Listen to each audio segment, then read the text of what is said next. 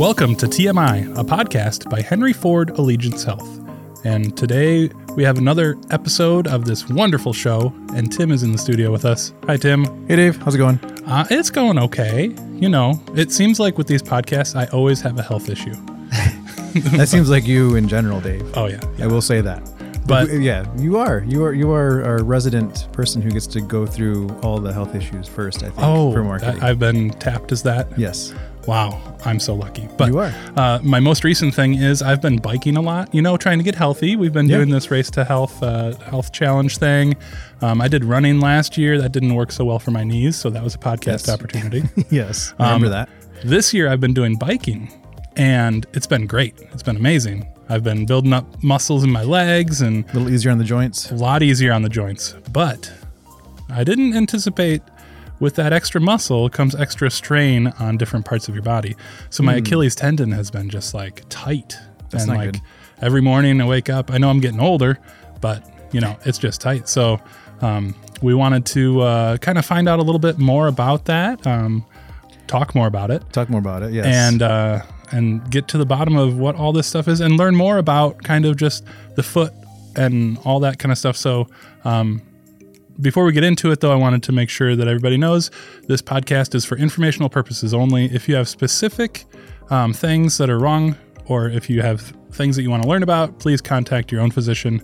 And um, yeah, this is just a podcast.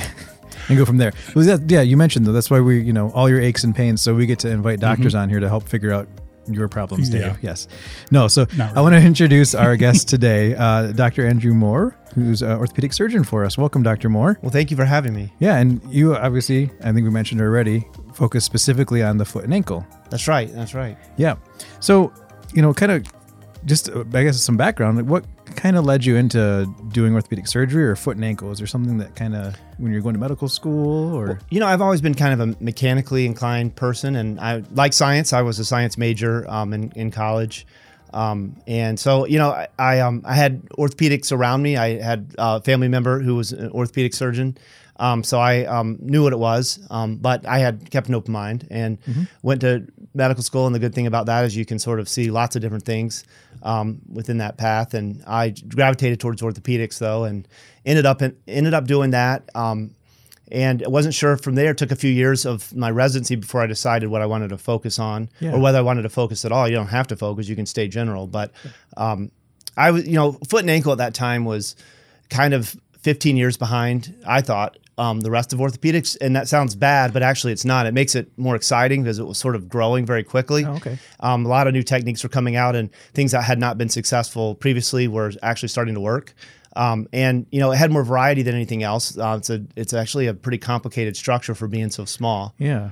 And so um, there's, I think there's more different surgeries and procedures and problems and ailments in the foot than the rest of the orthopedic world. So yeah. So, what are some of those common issues that you find with people you know, as they come in? there's there's there's a handful of things that are just seems like most of us get at some point in our life, um, and that's probably what we see the most. And the, some of the most common ones are um, Achilles tendonitis. You know, people say your Achilles heel. Well, they say it for a reason.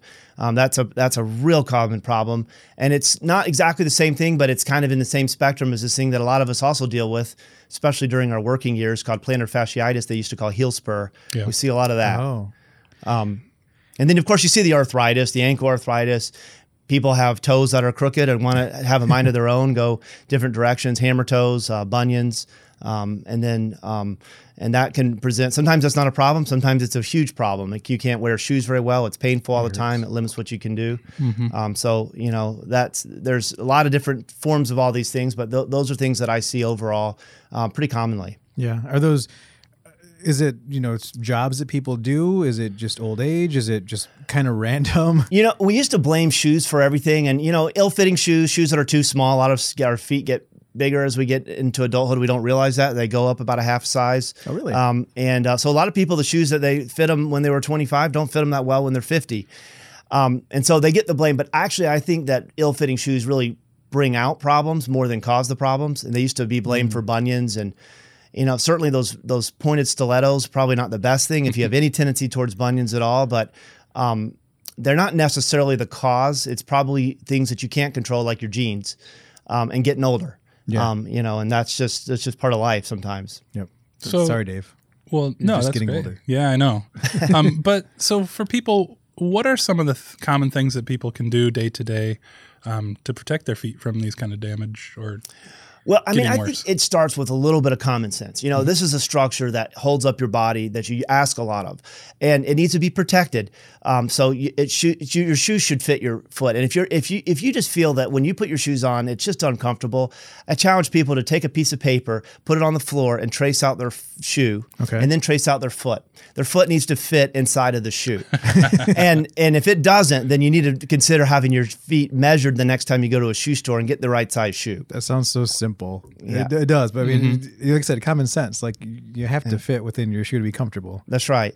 Um, and then, you know, people's feet come in different sizes or different shapes, different sizes. Some people have flat feet, some people have higher arches. Um, and it's not a problem to have a high arch. It's not a problem to have a flat foot. I used to say having flat feet is not a crime. But what works for a foot that's flatter doesn't always work for a foot that has higher arches. So when it comes to shoes, if you've got a flat foot, most of those are pretty, you're usually pretty flexible. Uh, the arch sags when you put weight on it. Um, you might look for a shoe that has, um, a little bit more arch support in it. That makes sense. Um, that they, it's, they say a little bit more corrective. It can correct your foot into more of a, a middle of the road shape. If you have a higher arch foot, trying to put a shoe on that looks like the bottom of your foot that is has a high arch support actually might push you onto the side of your foot and might tell your foot that a higher arch foot is typically more rigid. So if you wear a shoe with a higher arch support, you might be asking your foot to do something it doesn't want to do. A flat foot tends to be um, it likes direction. It likes to be it likes to be corrected. A rigid foot likes to be accommodated. So um, a lot of people get into trouble, especially our runners who are uh, tend to have very energetically efficient feet. That's why they're good at running. Those higher arches. But if they wear a shoe that's trying to tell that foot where to be, they end up having stress fractures, lateral foot pain, um, chronic tendon tears, things like that. That if it's a simple adjustment and understanding what kind of foot you have. Um, is is is a real you know it really matters. The um, the other thing is um, you know don't get talked into putting on a shoe at a shoe store and having someone say, well, you know what, you'll, you'll break these in. Those, I know they're uncomfortable now, but they'll be they'll be comfortable. You'll like them. Um, if they don't, if they're not comfortable, they're not comfortable. Um, it's- there's no magic to it. Um, you might want to go later in the day too if you tend to be prone to be prone towards swelling because feet get a little larger as you're Yeah. as you swell. So you know, and swelling gets worse during the day. So go later in the day if you have any tendency towards swelling. So it's better to have a shoe that's a little loose. Uh, especially in the morning, then that then is too tight and confining later in the day. Yeah, I, I have heard that your feet do swell, and you get you know maybe if you're on your feet, go at the end of the day, get some shoes. Um, so and I hear you saying this like shoes can definitely be a problem for people, but they can also help too, right? Absolutely, absolutely. Um, you could get. I mean, there's you know people have ankle instability. Going to a higher top or a mid top shoe, just eh, you know you don't necessarily have to put on an ankle brace every time you go out to a picnic and you're on uneven ground or you're playing some recreational sports. You know, a, a hiking boot makes a big difference for a lot of people, and it's actually true for arthritis as well. Um, patients who develop arthritis in their midfoot which is extreme, almost universal.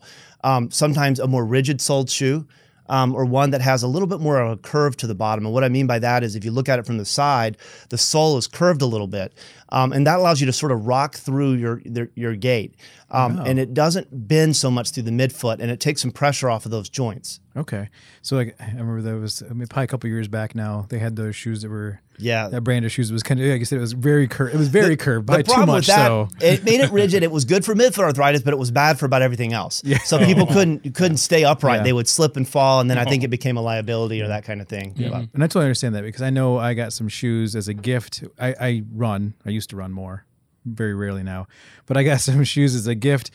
I wore them twice, and I started to get shin splints, and I started to get my uh, just a lot of leg pain. I went back to the shoes I had been fitted for when I actually went to a running store. Pain went away. Yeah. It was it was pretty awesome. I mean, I was disappointed that the shoes that I got as a gift I couldn't run couldn't in. wear it, right?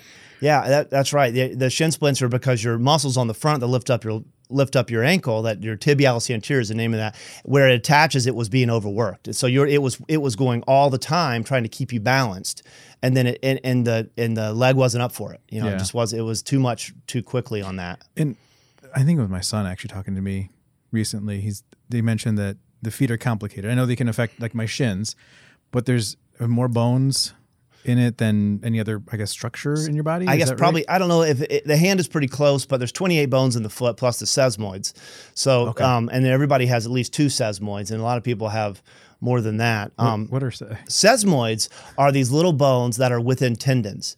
And Oh. and we don't they don't they get sort of neglected, but there's one that everybody's familiar with, and that's the kneecap. Yeah. Which is the big sesamoid in the body. It helps tendons work better. It gives a, a little bit more leverage when those tendons pulling on a bone. So it makes your make and especially if you if you don't have the the the area, you know, if you're if you're a crane, you can hook a, a pulley and a cable to something and get all kinds of leverage as you pull it away from the center of rotation. But in the in the human body, we don't have that privilege. You know, things have to be kind of streamlined. So Yep. there's parts of our design involve things like sesamoids that really um, help um, focus strength in very small, tight tight configurations. And uh, uh, one of the, the ones that i'm thinking of is the big toe. So when we walk off 60% of our weight goes right off that big toe joint. Oh, okay. and we have two sesamoid bones there that help help focus all of that pressure right in that tiny little area. that seems like a lot that could go wrong as well. It can, and that joint is also the most arthritic or common or commonly arthritic, I think is what they say, um, uh, joint in the body. Certainly in the foot, and and it probably in the entire body, which is the the the joint at the base of the big toe. yeah. So I know. I mean, you mentioned arthritis. Is there anything that can be done? Is it just kind of? You said it's probably one of the most common. Do people just kind of live with it, or is there things you can do? you know, it's like anything else. It, it- it's it's a question of the magnitude. How bad is the problem? How much does it interfere? And what are the solutions? How everything will make you different. The question is, does the solution make you better? And in a lot of cases, it does. We actually have a lot of options in certain parts of the body, um, or excuse me, certain parts of the foot, certain parts of the body where where we have a surgical approach or even a non-surgical approach that can make a quite a dramatic difference.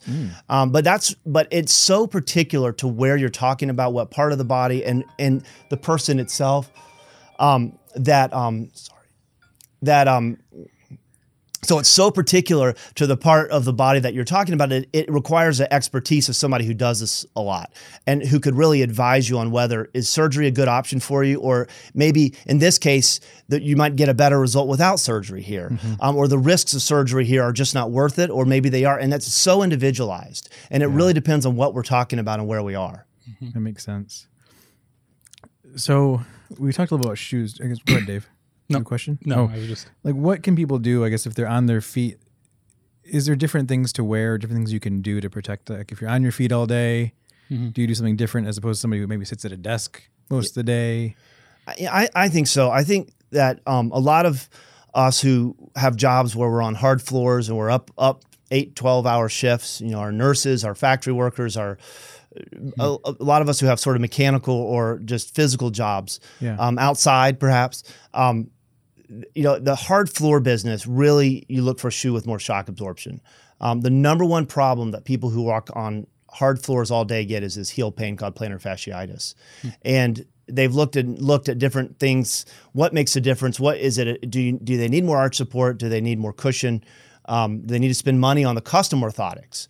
Um, in most cases, um, something simple like a sim- like a cushion orthotic which is over the counter rather than uh, a custom arch support, will work just as well, if not better, um, for those for those problems. They've done some nice comparison studies now um, supporting the use of just simple over the counter cushion um, for people on hard surface floors. Now, if you're if you work outside, you do construction or you're out in the field or that kind of thing, um, you know, you might want to look for more of a high top, like a hiking boot, Yep. because it's not just the ankle that has to move around, but there's other joints in the back of the foot, and those joints are just as commonly painful. Joints like the subtalar joint, um, and to control motion in those and to prevent minor sprains or undue stress on tendons, sometimes it helps to have more of a high top boot for that. Yeah. So I'm I'm thinking like when people are walking and so they have a little bit of heel pain Mm-hmm. and, you know, maybe they do that, it, it gets worse. Is there a point, I guess, when somebody really needs to see somebody? Like when when is that point or how do you determine that point when somebody should go, I need to go to the doctor and get this Yeah. looked at or I need somebody to take a look at this? What's a normal pain? That's it's it, it, to, to me it's a it's a question is is the pain something that you're thinking about more than once or twice a day and is it interfering with, are you changing what you do because of that pain okay. um, now there are things that happen that get your attention like you all of a sudden your foot is swollen you can't hardly walk on it absolutely you need to be seen right away for something like that but if but the more common scenario is, yeah, you know, my foot's been bothering me a little bit more recently. Is this something I can just overlook, or am I doing damage? Um, I think if if you find that you are thinking about that at least a couple times a day and and and it's not going away after a few days, then I think you should probably schedule a visit. It doesn't necessarily mean that you're going to need surgery. In fact, almost never it does. But at least you need to know what it is, and so you can and, and you you might be able to make a small individual change either in your footwear or what you're doing and have that pain resolve or you might understand, or you might be told that that pain will resolve with time, which often happens. That it is some minor element and that's going to work itself out. There's a lot of what we call self-limited problems out there, but you don't really know until you're until you until you've seen someone. Yeah, that makes sense. Yeah, and if people are want to go in, I mean, they might be scared that about surgery or something like that. So, what are some of the kind of less invasive treatment options that are available, and I, go from there? I think that you know, I, well, the point I like to try to make with patients um, broadly is that 90% of the patients who have a problem bad enough to come to see me end up not having surgery. Hmm. So I only do surgery on about 10% of problems that I see. And and and that's across the board. Injuries are a little bit higher, but even a lot of injuries, even fractures, don't need surgery probably at least half the time. Wow. They do just as well without surgery. Ruptured Achilles often don't need surgery. They do just as well without surgery. They do that doesn't mean they don't need treatment. They just mm-hmm. don't need surgery. Yeah. So going to see an orthopedic foot and ankle surgeon doesn't mean that you're signing up for surgery by any means. Okay. It means you're getting the perspective of someone who treats problems both with surgery and without. And I feel that doing surgery on feet and ankles informs your knowledge of feet and ankles. And it doesn't necessarily mean that you can only use surgery to solve problems, but it gives you a, a, a broader perspective. Um, and, you know, it's very rare that someone comes in and I would say, you have to have surgery. The only thing I can think of that would be in that scenario is if they had developed some kind of infection that was life threatening mm-hmm. mm-hmm. uh, right then and there. But other than that, there's not a whole lot of things that you absolutely have to have surgery for. Um, and I know a lot of people are scared of surgery, but I, I always say think of it as an option. Mm-hmm. And and oftentimes it is a very good option, but it's not usually the only option. Yeah. Hmm. Makes sense. And you mentioned too, I don't know if there's if you can talk to this at all, but like there's a lot of when you were going into the orthopedics and looking at foot and ankle, there was a lot of innovations or a lot of different things that were new treat new treatments hmm. and new things coming out. I guess have can you talk about some of those things that you've seen? I guess. Yeah, yeah you know, right. What one of the things that you, you hear on the news that people talk about is this ankle replacement business. And right when I when I was coming through my residency, ankle replacements were I think they were the they're depending on how you call it, either the third or the fourth generation, and that meant your first and second generations weren't doing very well. Otherwise, you wouldn't need another generation. but what was happening is they were actually starting to work. That people we were restoring people's ankle motion without without high failure rates and we're eliminating the goal of that surgery is to get rid of the pain number one and number two to preserve motion mm-hmm. so we don't put undue stress on other joints but number three, it needs to last. No, oper- it, even if it was a wonderful operation for a year, nobody would want an operation that lasted a year and then had to be redone. So yeah. you need to have. And the other thing is, we all get older and we become less good candidates for surgery as we get older. So we don't want to have an operation when we're healthy and 65, and now we're 85 and it's completely failed, and now we're not mm. a candidate for surgery either. So we always have to keep things in the perspective of, of how long does it last? Is it going to last for the rest of my life? Am I going to have to redo this? What are the goals of that? And and our technology, our understanding of the mechanics of foot and ankle had improved enough that we were able to have a durable implant that was stable and didn't sink or subside, which meant settle into the bone, mm-hmm. um, and and therefore maintained its its its alignment um, for the long term. That the bone would actually grow into the implant, and the implant would simulate what a natural joint did. And what we're essentially we were doing is getting similar results to what knee and hip replacements had already achieved. Mm. Okay. And that was all starting about 15 years ago, where things really started taking off. And that's probably what brought me, when I was a fourth year resident, not knowing what I wanted to do, I did research at Michigan on um, the the alignment of a of a. It was the previous gener- generation total ankle now, but it was it was a total ankle called the Salto Talaris that was being done and it was a new ankle and we were putting them we were doing a lot of research to see how they aligned in the ankle and and that was uh, to me very exciting. And so that mm-hmm. that sort of symbolized what was happening in foot and ankle that we that we were figuring out how to make things actually last and and stay lined up correctly. Awesome. Mm. So I guess with the total ankle. You said surgery is like 10%. So I imagine that's probably even a smaller amount of actual total ankles and all that. A- absolutely. So the whole total ankle world is interesting because total ankles for the right person are a great option, but they the right person doesn't come along that often. And that's just the reality. Uh, ankle arthritis is not nearly as common as knee arthritis. It's actually only a tenth as common. And it is typically something that you get because of either an inflammatory disease like rheumatoid arthritis, although rheumatoid arthritis actually doesn't favor attacking the ankle. So we, most rheumatoid arthritic patients don't end up with ankle replacements. Um, the other big ca- category is um, injuries. So lots and lots of ankle sprains, a bad car accident, that kind of thing. And the problem is, is the things that cause arthritis of the ankle also cause alignment problems because the bone didn't heal properly or something's out of alignment. Well, the thing, those kind of issues make ankle replacement sometimes um, more treacherous, so that makes the the results less predictable. The, the the outcomes aren't as good. And there's another option, which is an ankle fusion. And I would say that for most, if you look at the category of people who have painful arthritic ankles, even today, with the advances that we've had in ankle replacements, the majority of patients are probably better served with an ankle fusion. Okay, so there's still lots of hmm. options. I mean, they, they still you have to in, individual person Oh yes, is like it has to go through that to understand what they really A- and I would think help them. And I think you need to talk to somebody if you're gonna if you're having a problem with your ankle. I think you need to get the perspective of somebody who's seen the different options, both replacements and fusions, and can get can can help you with decide on what the best option is for you. Gotcha. So, curio- just out of curiosity, because Dave, I remember this too now. My personal story. Yeah. Playing basketball in Somebody broke your ankles. Uh, well, yeah, somebody did break my ankles. Yes, no, I probably sprained it. Honestly, I, I I rolled it really bad, and it was, you know, when I was a kid, they wrap it, ice it, lift it, and left it alone. But I've always noticed my right ankle. Now that I play soccer, it doesn't hurt. It works fine. Like I haven't any issues with it. But I've noticed I can't lock it as well as my left. And you know, those long term things. It's probably. I mean, maybe there's nothing I could have done with it. But I mean. I guess that goes to say you probably should see somebody when you have an injury like that. you know it even if they don't end up doing surgery, at least you can understand your injury better. You know, that, you know, on your own, if you have an injury, you sort of make assumptions. You know, you assume that well, I can walk on it, so it's probably not broken, or you know, or or, or it got better, it got a little bit better. It's probably just going to get better over time. But the reality is, you don't know 100 percent what actually even happened. You know, unless until the day comes that we have MRI scanners in our closets at home, and we can we can put our foot in there, and a computer tells us. And even then, you still have to interpret it. Yeah. So if you have a significant injury, I think your safest bet is to see someone about it. Yep. Yep. That's my fault. Mm. Sorry. Yeah. That's, that's my story from a long time ago. Let Dave. me just get out my calendar here and look for a time to go in. Yes. I, So- I, I get it now.